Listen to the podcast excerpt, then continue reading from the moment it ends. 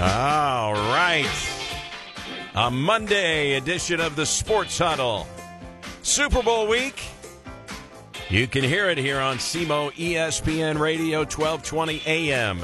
93.5 FM and online worldwide at SEMOESPN.com. Erik Sean and the Missouri Sports Hall of Famer Jess Boland inviting you to join us here in the huddle. Here's our EBOMD huddle hotline 573 334 1220. 573 334 1220. The huddle hotline powered by E EBOMD. Monday means it's a Monday Marty party. Marty Mishow, the Love Shack, will join us a little bit later on in the show.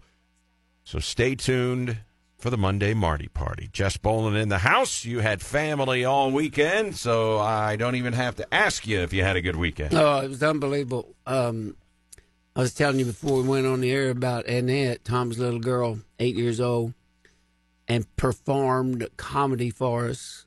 Uh, she did. Now, did she have new material? yes, she did. Okay. She she did TJ before when TJ would bat and showed you just how he batted and nailed it. Batting stance? Yeah, everything. And then uh, the other night, she did her dad, Tom, and her mom talking in a conversation about after work and where they're going to meet for the kids' games at the Sportsplex and all this. And that she did that. Then she did her mother coming into her room and everything, and it was unbelievable that, that she really nailed three people there at eight years old. And uh, so we had all kinds of fun. We had pizza. We had pulled pork from Pilot House. We had uh, cookies, homemade cookies. I mean, it was a fun weekend, no question.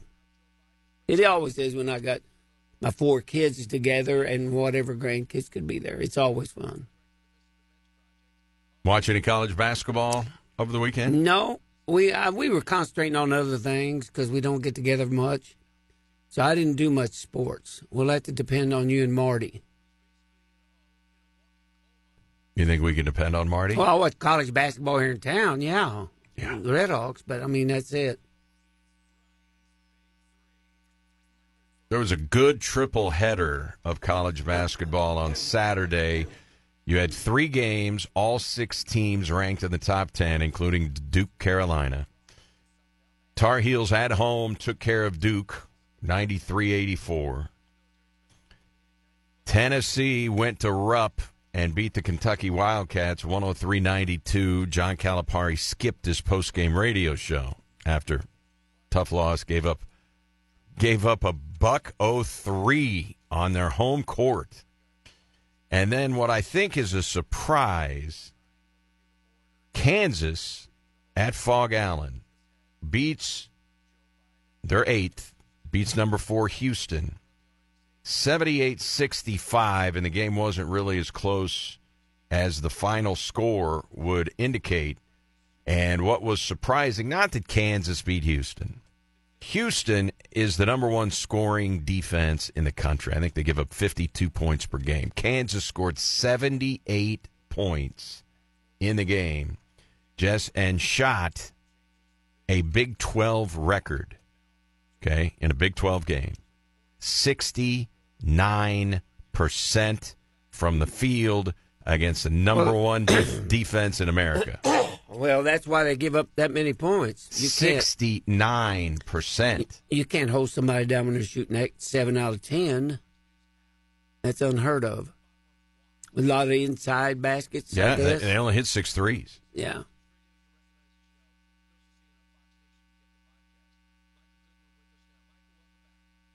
So to me, that was uh, kind of hard to believe. They outscored Houston in the paint, forty-two to twenty-four.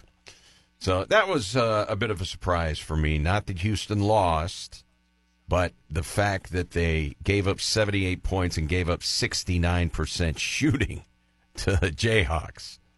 Uh, yeah. So that was uh, that was one of the the highlights of the college basketball on Saturday for me. As far as other news, the two teams have landed in Las Vegas as we enter Super Bowl week. All of the uh, national shows that you hear, most of them They are in Vegas broadcasting live from Radio Row. That's kind of a tradition wherever the Super Bowl may be.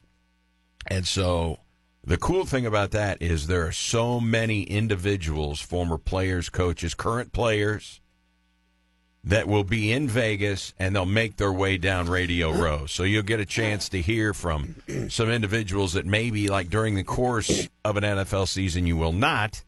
Everybody is done with their seasons except for the Niners and Chiefs. So you'll get to hear from uh, some players, former players, and coaches that you may not get to hear from during the regular well, season. if I could pick any city I'd want to go to to see a Super Bowl, it would be Vegas. There's so much to do there. So that's why you're going to have so many celebrities, you know, and, and everybody there available because if they're not on the road doing interviews or whatever, there's people to see and shows to see. There's so much to do in Las Vegas. I used to go, believe it or not, four times a year. And um, so I I haven't been back there though in gosh, I don't know, twenty years. Probably changed a little bit since I've been there. Yes, it's changed in 20 years. Absolutely. So just think about how long ago, not really that long, the NFL was so averse to gambling, thinking about a Super Bowl in the gambling capital of the world was unheard of. No chance. Yeah. No chance that the NFL would relocate a franchise to Las Vegas. But both have happened. The NFL is in bed with all the gambling networks. And there are so many more people that are putting wagers down on games. And the Super Bowl, the biggest game, is in the gambling capital of the world. No one, you could have laid down bets in Vegas 10 years ago that anything like this was possible. You could, and that's that's the way the things have changed in the last decades. And uh, I don't know that it's for the worse. I I mean I don't have a feeling about whether it's in Vegas or not. I think I think the big league sports were so afraid of gambling tarnishing the game to fans that that's why they probably stayed away from Vegas as long as they did. But now you got sports betting. Uh, of course, you had sports betting in Vegas, Vegas, but there wasn't any major league teams in Vegas. But now I bet I bet the betting is unbelievable on sports in Las Vegas. But you know they got hockey out there now, the Knights, and um, pro football. Are they going thinking about moving Major League Baseball team there? It'll depend on expansion. I think the team that many believe could be at the top of the list if baseball expands is Nashville. Yeah, that'd be a good city. I think it would be. I remember when Nashville had the Sounds, and he still may have it. Triple A team. They drew well. It's a big city. I think it would do well in in uh, Nashville. I like Nashville. We've been there several times. Great city. Yeah, I, I think it's a, it'd be a good place to live. A lot of things to do. Big enough to have anything you want. People are friendly.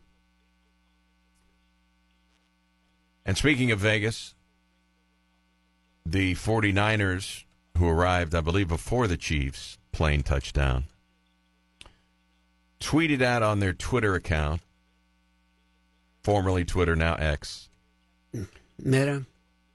Yeah. their tweet from the official account of the 49ers shows a video, some highlights involving the 49ers.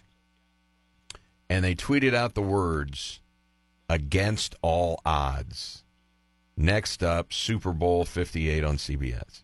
Against all odds. Jess, the San Francisco 49ers were literally favored in every game that they played this year, and they're favored in the Super Bowl. Yet their Twitter account tweets out against all odds. I don't. Yeah, I was going to say, uh, where are they coming up with that one at? Um, I think they're lucky to be there.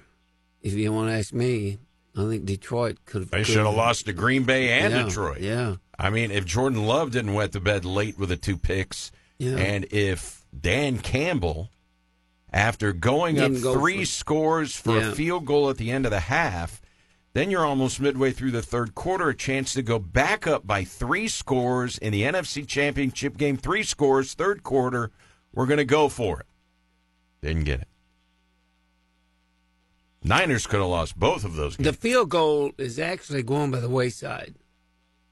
The importance of it, as far as the NFL coaches, I think you're making a mistake if you don't take the three, especially when you get stopped in just fourth and four, fourth and five, and you're in field goal range, and you don't go for it. That's a mistake. Because the importance of keeping, you got a lead, keep adding to it. Make it a three score game with seven minutes to go in the third period. And don't take it, then I think that's a mistake. Because when you're trailing in any game, I've been trailing a few in my life. Other team adds on when you're already behind. It's it's really tough, you know, mentally and everything because you're trying to catch up and you go out there and you can't hold the other team from scoring. So I think, they, well, I don't have a doubt they made a mistake, and it's not second guessing. I said that before they ever went for fourth in the third period. Fourth and one, goal line or something, I can understand that, especially if the score would dictate, you know, if he was playing Kansas City Chiefs, or the St. Louis Rams when they were scoring 500 points a year, three years in a row, you know you're going to score touchdowns when you play them. I could understand going fourth and one inside the 10, couldn't you? You need touchdowns. But when you already got a two touchdown lead and a chance to add on to it, to go to the Super Bowl, that doesn't make sense to me at all. And Jess, uh, Dan Campbell's choices have been questioned in that game by many who work in the The most, I think. who work in the media industry and follow the National Football League, including Christopher Mad Dog Russo. His thoughts on Dan Campbell, the Mad Dog. You could have been in a situation where you'd be playing in a Super Bowl. Super Bowl. And those poor fans in Michigan, this ruins their year. I listen, I shouldn't say that because you'll probably get over it. But you tell me right out, you tell me right now, if you are a Lions fan, you tell me right now, for the next month, when they get this game played and everything else, the month of February, what are you going to be thinking about? Beating Baker Mayfield or the fact you had the Niners dead to rights?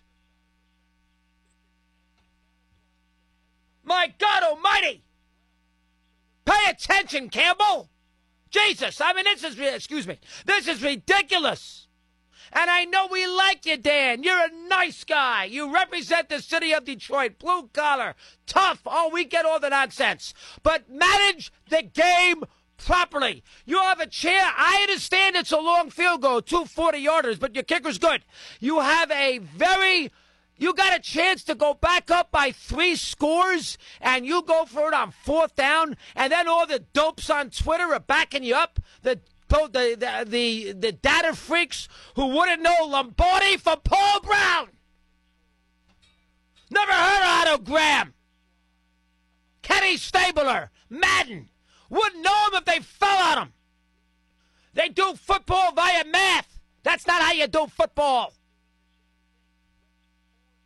Oh my God, what a loss! the Mad Dog never shy, uh, never shy on his opinions, and uh, those were his thoughts on uh, he was worse than I. on Dan Campbell. Yeah, and as Vince Lombardi once said, he gets carried away, Mad Dog, but I do like listening to him. as Vince Lombardi once said, after he lost the game because he went for it on fourth down. Regretted the decision after. Take the points, son. Take the points. Well, it kind of related to basketball. All the time we're doing games, we talk about the importance of free throws. Free throws are an addition, whether you get one point or two. That's a luxury part of the game. That you stop the game, somebody goes to the line, free shots. That's why they call it free throw. That's the way a field goal is in football. It's not like a touchdown. It's not as good, but it's an addition and luxury part of the game that you can add on to the score. And to not take it is senseless. Sorry, it just is. Speaking of free throws, and we'll talk more about it with Marty Mishow when he joins us uh, for the Monday Marty Party. SEMO's men's basketball team playing Western Illinois Saturday. Western Illinois, and it's not hyperbole by saying they are one of the absolutely worst free throw shooting teams in the country. Why do I say that? Boy, that's awfully harsh, Erik. There are 351 teams that play Division One basketball. 351. They came into the game ranked 349th out of 351 in field goals. But against SEMO, 87% in the game. They went 13 of 15. How can you predict that? SEMO snake bitten. They're terrible for the free throw line. Historically bad. 13 for 50. Don't you think SEMO snake bitten on stuff like that? You know, if if there's a percentage, and believe me, this is a good sample size by now. That you're 349th out of 351, you're just simply atrocious at the free throw line. It's, simple as that. But when you play here, Kate, you shoot 86, 87 percent. They don't. Southeast never gets a break on stuff like that. I don't think that teams come in bad at something and they're bad the day. In other words, if teams came in and had those kind of stats and just played their normal game, you know what they average do in a, in a game, how many free throws would they have missed? You know, on that uh, number. So it seems like everybody that comes in and plays them, they have the career day, or like team with free throw percentage. In their previous game against Lindenwood, okay, just 48 hours prior, 12 of 24. Yeah, fifty percent. 50%. They come to Show Me Center, 87. Anyway, you brought up free throws, and uh, that was the free throw number that was stuck in my head. And by the way, we'll talk it over with Brad Korn. He will join us. We'll be in the Cape Girardeau Wings Etc. location 12 noon. Red Hawks coaches show, and uh, we'll have one of the Red Hawk players there as well. Gonna be a busy weekend for SEMO basketball. Four ball games Thursday and Saturday, right? That's correct. So doubleheader Thursday and doubleheader Saturday. I don't know what time the Thursday game starts. What six maybe? 5:15 and 7:30. Yeah, and uh, the game start I think at one thirty Saturday afternoon. I like those Saturday afternoon doubleheaders, don't you? Get home at a reasonable yeah. hour. You still take I someone got- out to eat or something? I got back to St. John right around 7:30 after broadcasting two games. That- Yeah. That, that doesn't happen a lot. No, well, you still got the night. If you want to go somewhere, go out to eat, or go to a movie, or go so anywhere, you got most of the night left. So it'll be on Saturday, one o'clock for the women. I'm sorry, that's wrong. 1.30 for the women. I think I just Yeah. said one thirty. You got to Right. listen to me once in a while. Right. So that puts the men about 345 on Saturday. Yeah, they always say two hours, but you can't get a game No. over two hours and then the warm ups for the next game and get it started. You just can't do it. And as we sit here now, and we'll talk it over more with Marty. Um, season ends today. Neither team makes the tournament, men or women. So they've got work Yeah, to do. I think they'll both make it, but they're you know they're going to have to win some games to do it. I don't know that they're both going to make it. Well, I said I think they're going to make. I didn't say they're definitely going to make it. Don't you believe in them? A little bit. I'm not saying they're not going to make it. Well, you sitting there acting I like said I don't know if they're going to make it. give me a negative statement. They've each lost four in a row. What have you seen in the last four games that makes you think, here we go, we're going to go? I think I think the talent is there. That's what I think. May not be performing at the level he should, but I think the talent is there to perform good enough to get in the playoffs. Eight games left. And of course, these first two are at home. So of the eight games left, it's four at home, it's four on the road. So if you don't make it, you don't have anybody to blame but yourself. Bottom line. There you go. If you had six of the eight on the road, you can say, well, the schedule really going to wind up tough on us. But you got to win your home games. I mean, it comes down to that. I don't care who you're playing. You can't have teams come in here and shoot 52% against you on your floor and you shoot 33%.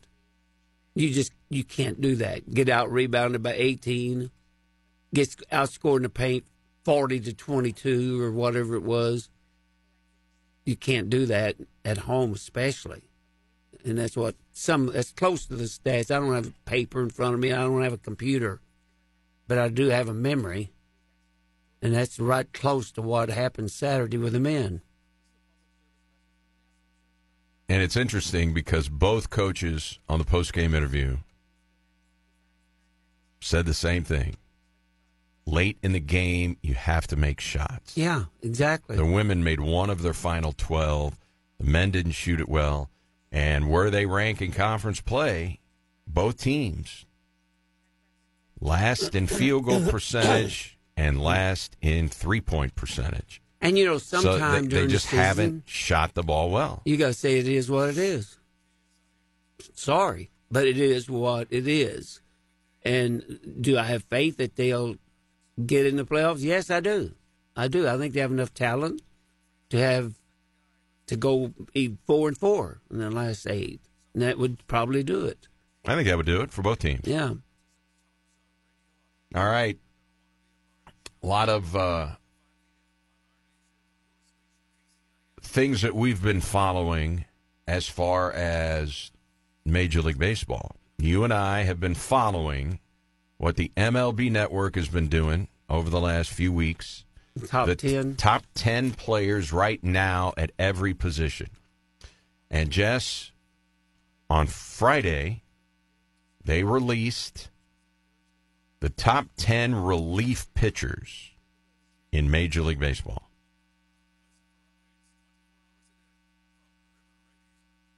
Now, I don't know what in the world is going on with this list, but Josh Hader's name is not on the list.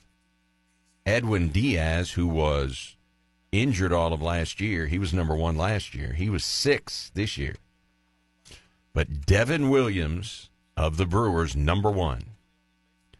The number two relief pitcher, according to the Shredder, where they put all the numbers in there, Ryan Helsley of the St. Louis Cardinals, number two ranked relief pitcher in Major League Baseball. He was 10th last year. Mm-hmm.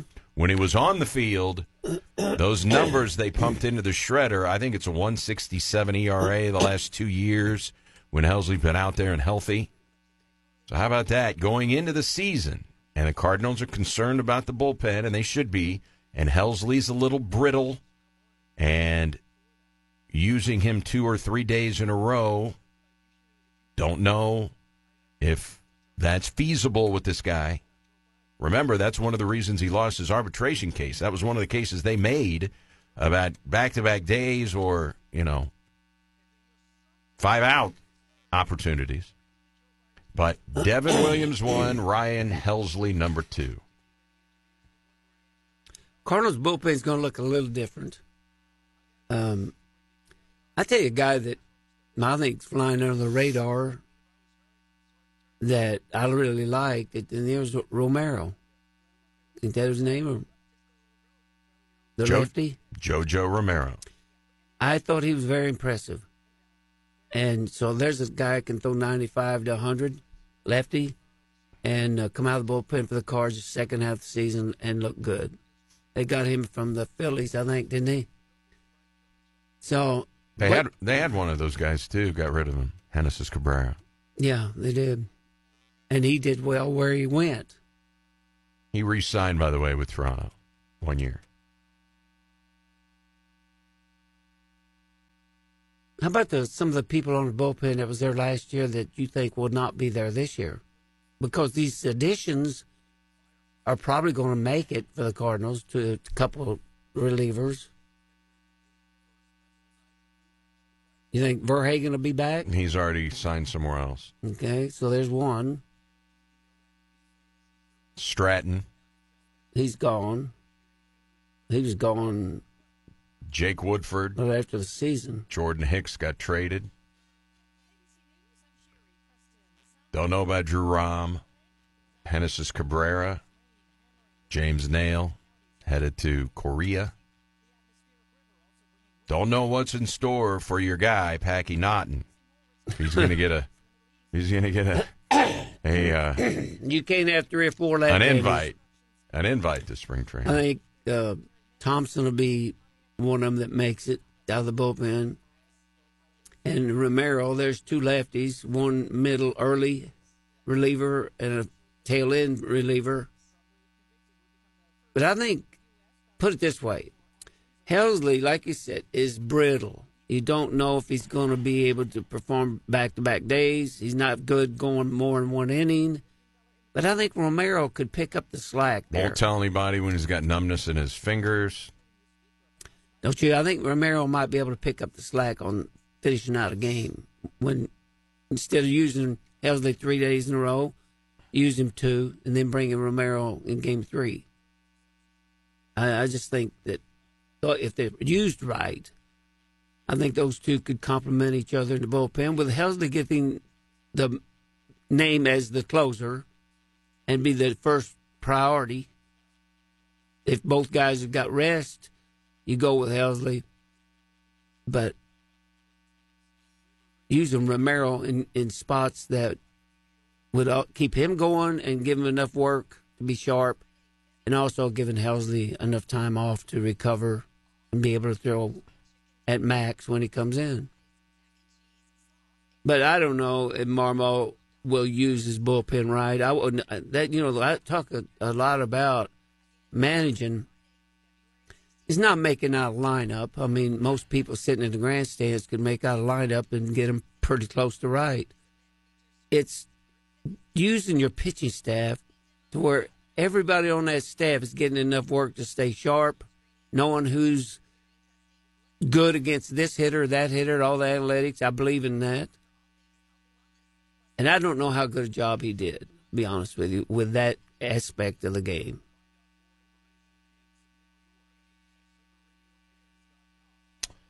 So those are your top uh, 10 relief pitchers, Jess. Uh, they also released the top 10.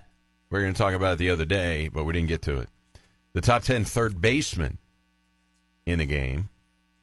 Last year, Nolan, Nolan Arenado was number five, but he had uh, a quarter step backwards for the first time ever. Didn't win a Gold Glove, which means he wasn't going to get another Platinum Glove. Didn't get to 100 RBIs. Didn't get to 30 home runs.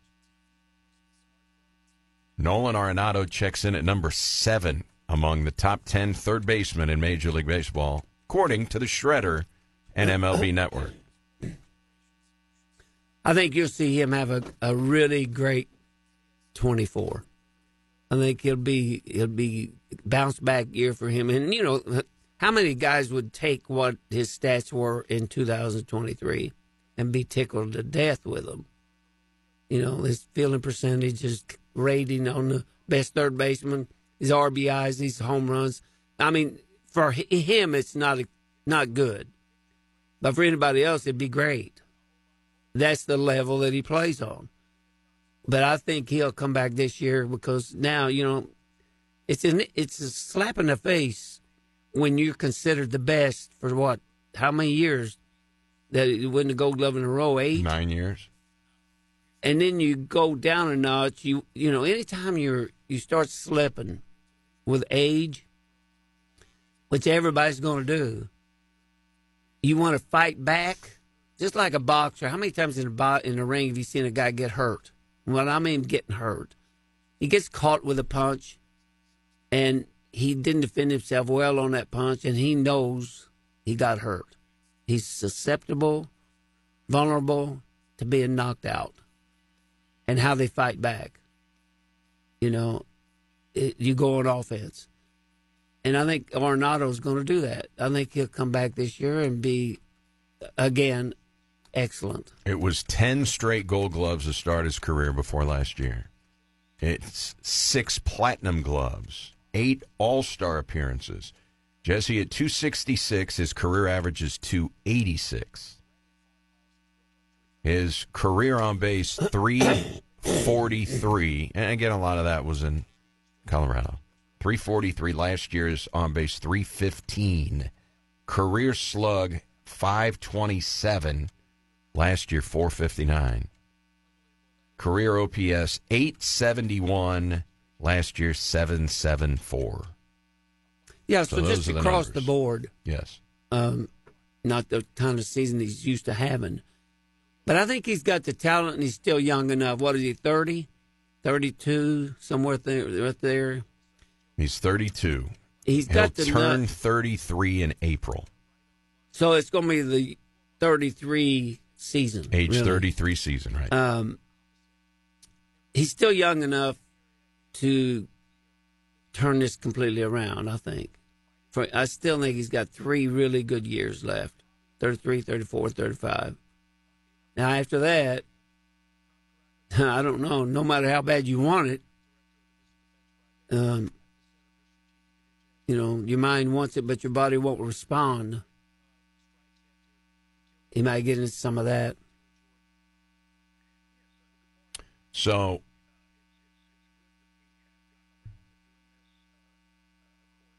not counting the COVID season of 2020, nobody getting 100 RBIs. He had seven straight 100 RBI seasons. But last year, 93. Probably 30 homers every You year. remember how Pujols' numbers dipped just a bit his last year in St. Louis, and then more of a precipitative dive. Still had the power, but all the other numbers started to slide when he went to the Angels. That's why it surprised me so much when it comes to St. Louis. I thought he'd be competitive, but he actually had a good year in St. Good, Louis good last second year. half, more importantly, yeah. So that's the deal with Arenado. And if you're wondering who were the guys at third base who were ahead of Arenado, who was seventh after being fifth last year, dropped two slots. The number one third baseman who was third last year, the number one third baseman, Austin Riley of the Braves, followed by Jose Ramirez of Cleveland. He's second for the second straight year. Great hitter. Manny Machado was number one last year. He's third this year. Rafael Devers, fourth last year, fourth again this year. Alex Bregman leaped past Arenado. Bregman fifth. Gunnar Henderson, the rookie in Baltimore, sixth. And then behind Arenado, Max Muncy of the Dodgers. Isaac per- or Isaac Paredes of the Tampa Bay Rays. And then Justin Turner, number 10, third baseman. Told you he had a career high 93 RBIs last year. Where's the pirate third baseman that E. Ban Brandy or whatever? Yeah, he wasn't on the list. Oh, he's good. He's got to stay healthy. You know what? He's good though. Good defender. Well, it's just an opinion. You know, I mean, you out of all those top five other guys on there, and, and Arenado take take top, put him in the top five because I would. Any one of them could have a number one type year. It's so all their opinion. It's just their opinion. It's, it's no better than yours or ours. The only way it's better is because it's on national TV. But anybody else's opinion walking down Broadway, it's all it is, an opinion. The Pirates third baseman, Ke'Bryan Hayes, did win the Gold Glove. Yes. He's the guy that unseated He won the Gold Glove, Arenado. but he couldn't be on the top 10 third baseman. No. Now, that wasn't defense only. The top 10, was it? No. It was the whole season. Well, I can understand him not being there.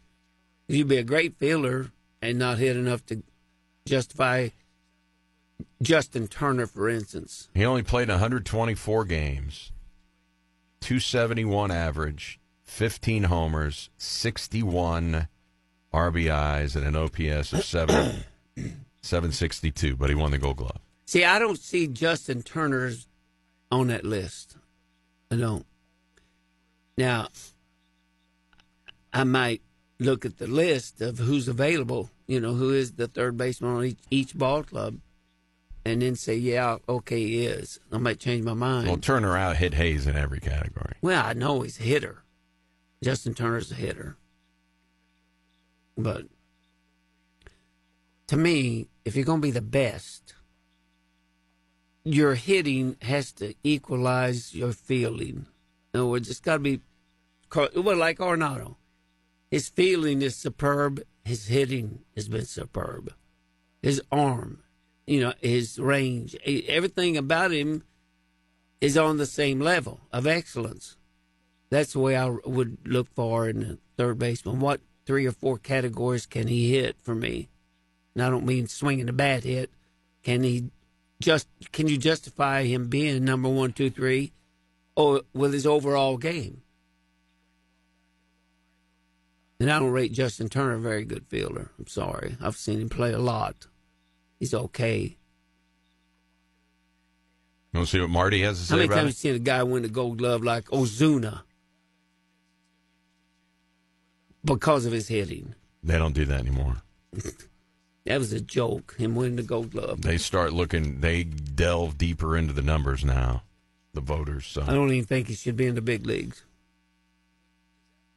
You want to see what Marty has to say? Domestic abuse should never be rewarded by being able to continue a career. Sorry, it's just way I'm. Yeah, I'm always wanting to hear Marty. Marty Mishow joins us on the other side. We'll unleash the Monday Marty party on the Sports Huddle. Straight ahead, SEMO ES.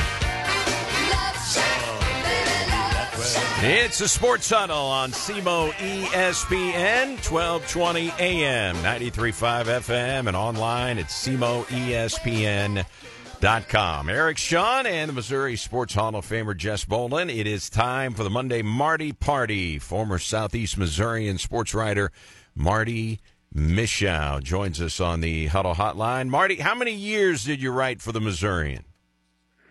Close to 30, and then uh, before I worked at Missouri, I, I had about uh, five full-time years at some other papers in other states. So uh, I did it about 35 years total, almost 30 at the Missourian. So that was a long run.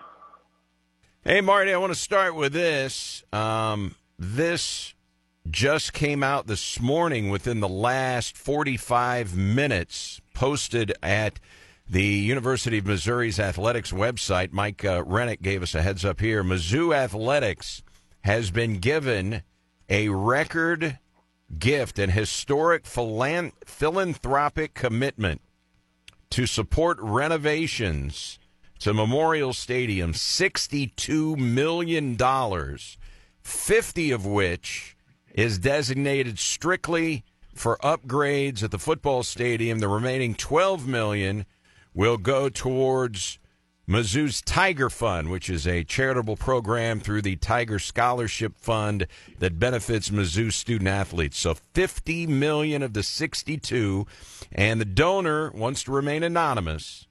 But uh, how about that for the University of Missouri after the football season they just put together?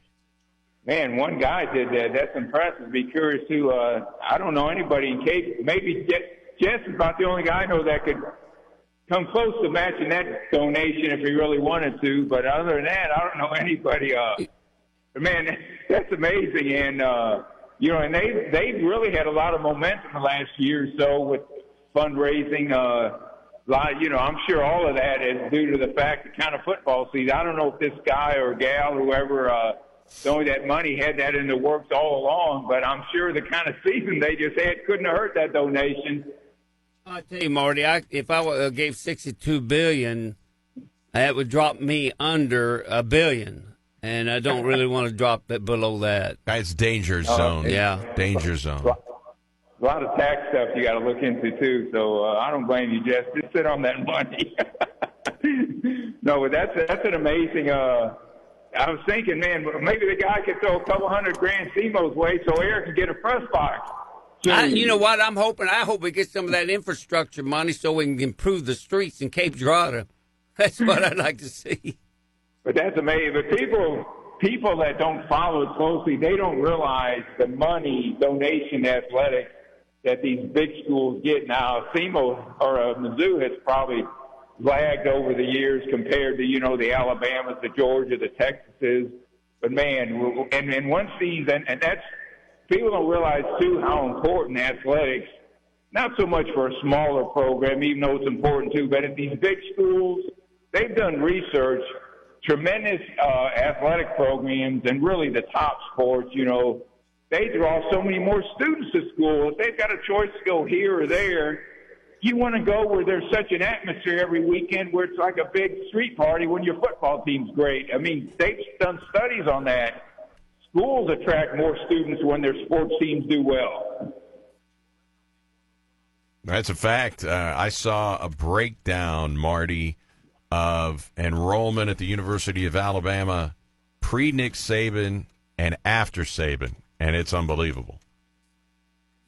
That's when people say, I know these coaches at the, at the highest level make just obscene kind of money, but if you don't think they're worth it to the school when you can have that kind of success, how much they uh, bring into the school in all kinds of ways, money and enrollment, stuff like that. People are crazy if they don't think that, but that's quite a, that's, that donation to Mizzou, that just continues the momentum on uh, this past football season they had. Man, what a, what a huge donation because they had already done tons in the last few years, tons of renovations for that football stadium. Marty, we don't hit uh, the NBA a lot on this show, especially before the playoffs. But I did want to throw this one in there. Last night, now remember, the Milwaukee Bucks went into panic mode and fired their coach, even though they had the second best record in the Eastern Conference. So they bring in Doc Rivers, the ultimate retread. And of course, people like Doc Rivers, and they like him on the national broadcasts with Mike Breen. So last night, the Bucks, fourth game coached by Rivers, got outscored in Utah 40 to 13 in the fourth quarter. 40 to 13. They made the they made the change because of how bad the Bucks have been on defense, even though they've got the second best record in the East behind Boston. So they got beat by 15 after they got outscored by 27, 40 to 13 in the fourth quarter. Doc Rivers now 1 and 3. Uh, some coaching changes do not immediately get traction. Yeah, and I think I, I did see. I didn't pay a whole lot of attention to that game, but I, I did see the score and the highlights of how how bad they got scored in the fourth quarter. And that coaching change was all made with an eye toward the playoffs, thinking, well, they're going to have to short their defense to do good in the playoffs this year. So I'm record-wise, I can't imagine it's going to improve them that much because, like you say, they still had the second best record going, but. And I, I've heard some things. Who knows if it's true or not? You know, in the NBA, it seems like the one sport where players can get a coach fired pretty easy. I think LeBron's done that a couple of times, but I I, I kind of read where maybe some of the players weren't jiving that much with the coach, but uh, but that, that move, whether it paid off or not, will all be determined in the playoffs. There's no doubt about that. And by the way, um, before we talk Red Hawks, Braxton Stacker is going to be our guest today on the Coaches Show, Wings Etc. in Cape. Stacker and the Red Hawks, uh, Marty, uh, you were there, Western Illinois, who let's face it, Marty, they got a shot to win the league because they're only a game behind Morehead. Now, they lost at Morehead. Their only other loss, Western Illinois, was on a near buzzer beater at home. Tennessee State hit a three with three seconds left. If they get a stop, they win that game. Uh, but Western Illinois will get Morehead in Macomb. The Eagles have to come to Macomb, and they're only a game back. Western Illinois is probably going to compete for the championship here late. Uh, but again, we knew it was going to be tough for the Redhawks to compete on the boards because of how good Western Illinois is. And uh, boy, you just saw a dominant rebounding team uh, at its best on Saturday. Yeah, Western's been, for no doubt, on the men's side of the OVC, the the, the main surprise of the uh, conference so far. And they've got so many home games left because they've had a bunch of road games so far. So they've got a real shot to win to win the conference. Uh, the thing that was disappointing about Saturday's game is that Western, as good as they've been in the OVC, basically every game, every win they've had has been a nail biter. I looked it up this morning. They had one double figure OVC win so far. That was 11 points at Lindenwood. Everything else was like pretty well down to the wire. And for SEMO to get crushed like that had to be disappointing. I mean, you know, going into the game, you're probably going to get beat decent margin on the glass. You just to get totally, totally dominated. They, they, but Western does that to everybody. Even games they lose, they pretty well dominate teams on the boards. They're going to score a lot in the paint because there are a couple big guys they got. That CC especially, he's not going to shoot unless he's either dunking or within two feet. I heard Erik talking about the free throws. Yes, that's the guy you want to put. Western has a couple of their big guys that shoot unbelievably bad from free throw. Unfortunately, CC didn't ever really put in a position. I think they could foul him. He was getting so many dunks and easy baskets. I saw him. That I played. I saw the game when they played Lindenwood uh, the previous uh, previous game, and he shot two. Just he shot two air balls on the same. Uh, free throw deal, two in a row air balls from the free throw line. He's a horrible. But I think the guys that were shooting the free throws the other night were actually some of their decent free throw shooters, and and they didn't get a whole lot of free throws. Obviously, that didn't have anything to do with the game. But this funny thing with SEMO men and the women, I know the coaches are going to look at tape and see how they're playing. But to the the average naked eye of the fan, doesn't it seem like they're regressing both teams instead of getting better, Erik? Yeah, because they didn't have uh, four game conference losing streaks earlier in the year, so you can look directly at that. And uh, Marty, uh, what I think is interesting is you talk about how many close games Western Illinois has played.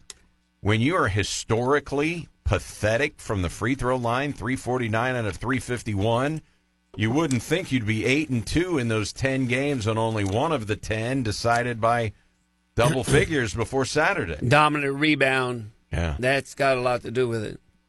They've made up. I mean, I, I was watching that Lindenwood game the other night, and I think Lindenwood had cut the lead to like two or three, or maybe two, and Western with like seconds left. Western Illinois going to the line. They miss the front end, but they get their own rebound, and then they score. You know, then one of the better free throw shooters at the end of the game. So they've kind of been able to avoid that, you know. And late in the game, though, you know, you're for the you might miss some free throws early, but as long as you're not losing late in the game, because they do have a couple of excellent free throw shooters at Myers and I think Dent's okay. And so late in the game, you can kind of tailor who's probably going to get the ball a lot of times, but but they have been a tremendous story, and uh, you know they've got. I mean, he's kind of that coach. You know, he was their. I guess he was their associate head coach last year, and when the other coach left, he took over. I think a lot of players left. They didn't have that many guys back, and he's kind of mashed some stuff together with some JUCO transfers. And that CC went to my alma mater, and he was at UMSL. Yep. Until he came, he wasn't. He didn't score much at UMSL. He didn't score much for West Illinois. But man, you talk about a game changer around that rim. But uh, but anyway, SEMO. I thought going into the homestand, SEMO probably needed to win. I'm talking about the men two out of three to have a legit chance to make, to have a good chance to make the tournament. And now they've already lost one. If they don't, you know, if they don't win the next couple games, considering after that you're going to have four years, last six on the road, there's going to be a good chance they they won't even make the tournament. Which you know you you would have never thought that, but and there's still time to get it together. I mean, there's plenty of games left for them to to reel off. You know, I don't know, eight games left. Can't imagine them winning, you know, six or seven. But if they just won four, the, the bottom of the OVC record wise is pretty weak. So I think if SEMO gets the five conference wins, they'd probably have a good chance of getting the tournament. Six conference wins would almost probably lock you into the tournament, I would think. So, you know, six conference wins, you're only talking about going four and four your last eight. But I agree with what Erik said earlier right now they haven't showed me that they can go four and four in those last eight. Now they could change, but as far as how they've played, I mean, why would you think they would go four and four? Yeah, with four games at home, four games on the road, and two of your home games are this week, Thursday and Saturday. You're going to have to win some home games because uh, you don't want to lose these two and then have to win four or six on the you know road. With I mean, four of the six games left on the road. This I think this weekend is critical for them. I, I do think they need to. They got to win one of them. Preferably, they need to win why, both. That's why I said going into the three-game homestand. I thought they needed to win two out of three. Yeah, really I, yeah, they do. They do. And now that they've already lost their first one, you're talking about winning, and, and, and Tech will be an important game. It's interesting. SEMO and Tech played for the tournament championship last year, and they're both tied for last right now with uh, two conference wins. But the Tech game will be huge because Tech's already beaten SEMO. So if, if they hold the tiebreaker, and they, they're bad this year, but they play pretty good traditionally at home. So they might get a couple more wins at home. So if you lose the tiebreaker to them, Lindenwood, you've already lost the tiebreaker, but I can't imagine Lindenwood at most maybe winning one more conference game because that's probably the big upset of the century is how SEMO got swept by Lindenwood this year, who was let's face it, god awful. They Lindenwood probably has two players, Cole and Bean, and they're very good players. I don't think anybody in their roster, anybody in the OVC really would want. So to lose twice to that team, if you don't make the tournament, you're going to think, how did we get swept by Lindenwood? And Marty, when you talk about going for the championship here, all teams have eight games left. What I think is interesting Western just finished a four game road trip. You don't see a lot of four game conference road trips very often, but they just had one. So they've got six. Got like six of their last eight at home, something like that. Six so of their final eight are at home, and Morehead State, no doubt. Morehead State, who also has eight games left, they've got five of their eight games at home, but they've got to go to Western. Yeah, that uh, that'll be a good uh, more more. We thought early in the year. Moore, Morehead's one of those teams. Now, I'm surprised Western has, has done as good as they have. Morehead's one of those teams. They're just so solid. You got to think that maybe Tops are going to lose two more conference games, but the way Western's rolling, they could match that. So it, it'll be interesting. I give that Morehead State coach a lot of credit. Uh, man, he's built. When Murray and Belmont and everybody left the OVC, I thought, well, now Novi's going to dominate the OVC, but Morehead actually is. I, I don't consider the tournament. Tournament's a crapshoot. Anybody can win that. Morehead's going for their second straight regular season title since all those good teams left. And Morehead right now has two guys that could be playing for him that start in the SEC for excellent teams, and they're two of their best players. Morehead missed all has missed all year the player that everybody in the OVC thought was the best player in the conference, and he just kind of reloads with the transfer portal every year. Morehead probably didn't return more production other than Freeman, who's been hurt, than SEMO did this year. I don't think they did. I think they're the only guys they came back were were a couple guards for him. Everybody else is new, and uh, they don't miss a beat. It's amazing what that guy does. All right, Marty. SEMO softball starts its season this weekend, starting Friday. Five games down in Miami, Florida, in a tournament. Uh, the preseason polls came out. Remember, Red Hawk softball won the OVC regular season last year. They're the favorites again this year, Marty, and it starts on Friday. Yeah, I'm looking forward to softball. It's been great, man. Coach Redburn, what a job he's done. He's built them up where that's the test of a program. Not that you have a good year because maybe you had a good group and together for a while, then they leave, and then you're you're automatically back toward the bottom. Seems like no matter who they graduate now, every year they're at the top, either at the top or near the top. So he's uh he's really built something great going to SEMO there, and uh, SEMO's definitely lucky to have him. Should be another great softball season, and then baseball's not too far away. Remember when Redburn got the job and Richmond sued SEMO, and one of the reasons was they replaced her with somebody who didn't have any success at his previous stop, and here he is with Yeah. all these championships. you know, whenever you see a coach, you know, with a record that maybe is not that great, you always have to look into more into the program they're at and funding. They're, you know, you can't always just look at a coach's record and say, well, this guy can't coach. You know, there's always reasons, Right. but I think he's uh, he's he's definitely been one of those home run hires at SEMO. All right, SEMO baseball a week from this Friday. Marty, we're on the precipice. Uh, I think the OVC baseball preseason poll probably comes out sometime this week. It'll be interesting to see where SEMO ranks. Not that uh, the polls are the end all be all, uh, but at least baseball is going to be talked about a little bit here uh, going forward.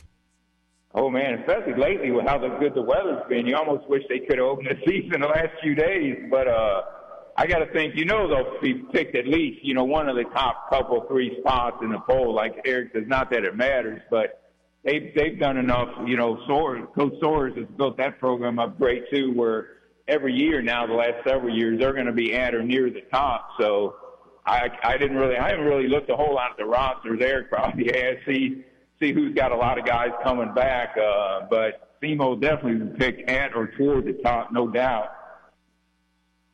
And after starting uh, with three games at Dallas Baptist, Jess, SEMO's got 10 of 11 at Capaha, starting February 20th, a midweek game against Murray State. Don't they have about 30 home games? Sounds about right. 28. 28. There we go. games. Yeah, I think they 28 every year. They uh, what, what's Oh, the, that's I half think their you're allowed to play with regular season. What Erik is like 55 games, something like 56 that. games, I think, isn't Yeah. it? 56, so And that's they, an even they, split. They generally people, uh, well, people that have been going to the games for years know they always have a tremendous amount of home games and a and a great home schedule usually. Super Bowl week, Marty. Who you got? Man, I can't. You know, after doubting the, we've all doubted the Chiefs for weeks and weeks. Now that they've gotten this far, and uh, I I agree, Erik, or I've heard Jess say this a lot, and most people that follow football say it.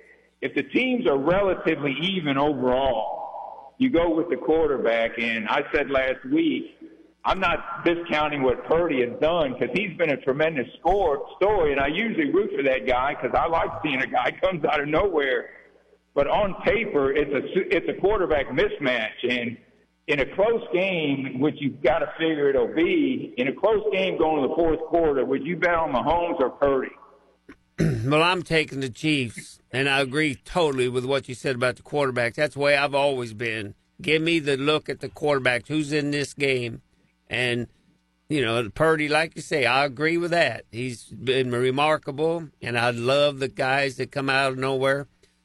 But this, they've never been there. Uh, San Francisco has, but this kid hasn't, and he's supposedly the leader. No, I'll take Kansas City. I will It's say weird. this. You know, they're officially 49ers are still a small favorite. Now, it's such a small favorite. It's basically like a flip a coin game. But so far, most of the experts I've been hearing have been picking the Chiefs mainly because they have a hard time thinking Mahomes is going to lose on that stage to Purdy. Now, it's not just, you know, it's not like you're going against the other quarterback, but all things being equal, if, if the both teams play a respectable game like they can play, you got to think Mahomes is going to make more plays for him. So I'm uh, a roundabout way to saying I think the Chiefs will win. Also, does the advantage of Mahomes over Purdy wash out the massive advantage that the 49ers have at the skill positions? Christian McCaffrey, Deebo Samuel, Brandon Aiyuk, George Kittle. They are so much more talented at the skill positions than the Chiefs, but not at quarterback. no doubt the 49ers roster is loaded. What's interesting, though, is their defense has not played good lately, 49ers, which in their side of the ball is on paper loaded too. Because, uh, man, uh, Green, Detroit was shredding them. Uh, Green Bay was shredding them for a while. I mean, if, you know, if the 49ers defense plays like they're kind of, you know, been thought to be as good as they are, but, you know, I don't know if the 49ers defense doesn't play better. I got to think the Chiefs are going to be be able to put up some points. Yeah, and Kittle is not uh, not better than Kelce. He probably overall during the season might have been. He's younger, but I you you guys probably talked about it. Kelce looked he was like he was slowing down. I don't know. You know they sat him out the last game of the season, and uh, I don't know if that, but he looked rejuvenated in this last game, didn't he? Well, eleven receptions in a game over the 100 yards, 11 for 11. No, I mean, I'm sorry. He may be slipping, but he's still the best tight end in football. He looked rejuvenated in that last game. He he looked a lot better than he had the previous several weeks. He makes the catch when he when you he got to like make the catch. He makes it. Step. You know, maybe that little rest get him some good. So you've got the Chiefs. Is that right? I've definitely got the Chiefs. All right. Jess has got the Chiefs as well. Marty, what else? Who you got?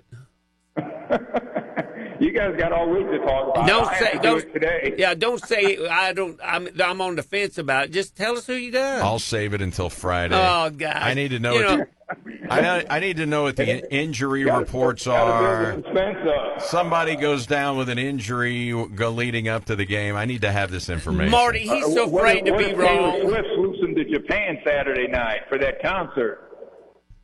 Yeah, we need to know if Taylor Swift going to be able to make it Yeah, back. she's going to be able to make it. They got they already said that she's going to be there. So, and that that was definitely phase it to the Chiefs. Marty, we will see you Thursday at the Show Me Center for some uh, Red Hawk doubleheader action. Sounds good. To see you guys. All right, the Love Shack, Marty Mishow. Hello to the lovely and talented uh, Dawn Sean. Jess, she had three 12 hour shifts over the weekend. She has a day off today. Well, so she needs it. Three 12 hour shifts. She needs she needs a day off. got a Um, final uh, nugget for I us? was out of my girls too. They're back in Texas and Columbia today. Uh, had a four day week. Uh, no, Wednesday, Thursday, Friday, Saturday, Sunday. Five days that I had all of my family together, and it was just uh, unbelievable. Marvelous. My little sister Neva, she's uh, feeling a lot better after her surgery. And my boys, Jess and Tom, running around there somewhere. They're local. How about this one? Build your own dreams, or someone else will hire you to build theirs. That was written by Farrah Gray. I believe a little bit in that. If you got some dreams, build them yourself. Don't wait, wait around. Somebody will get them, and you won't have them. Thank you, Farrah. Jess, Miss Gray, run it back tomorrow. give it a shot. All right, that's the Hall of Famers. Stay tuned. Greeny coming up next on ESPN Radio. Coach's Show, Wings, etc. 12 noon in Cape. Coach Corn, Braxton Stacker will join us. Enjoy your Monday, everybody.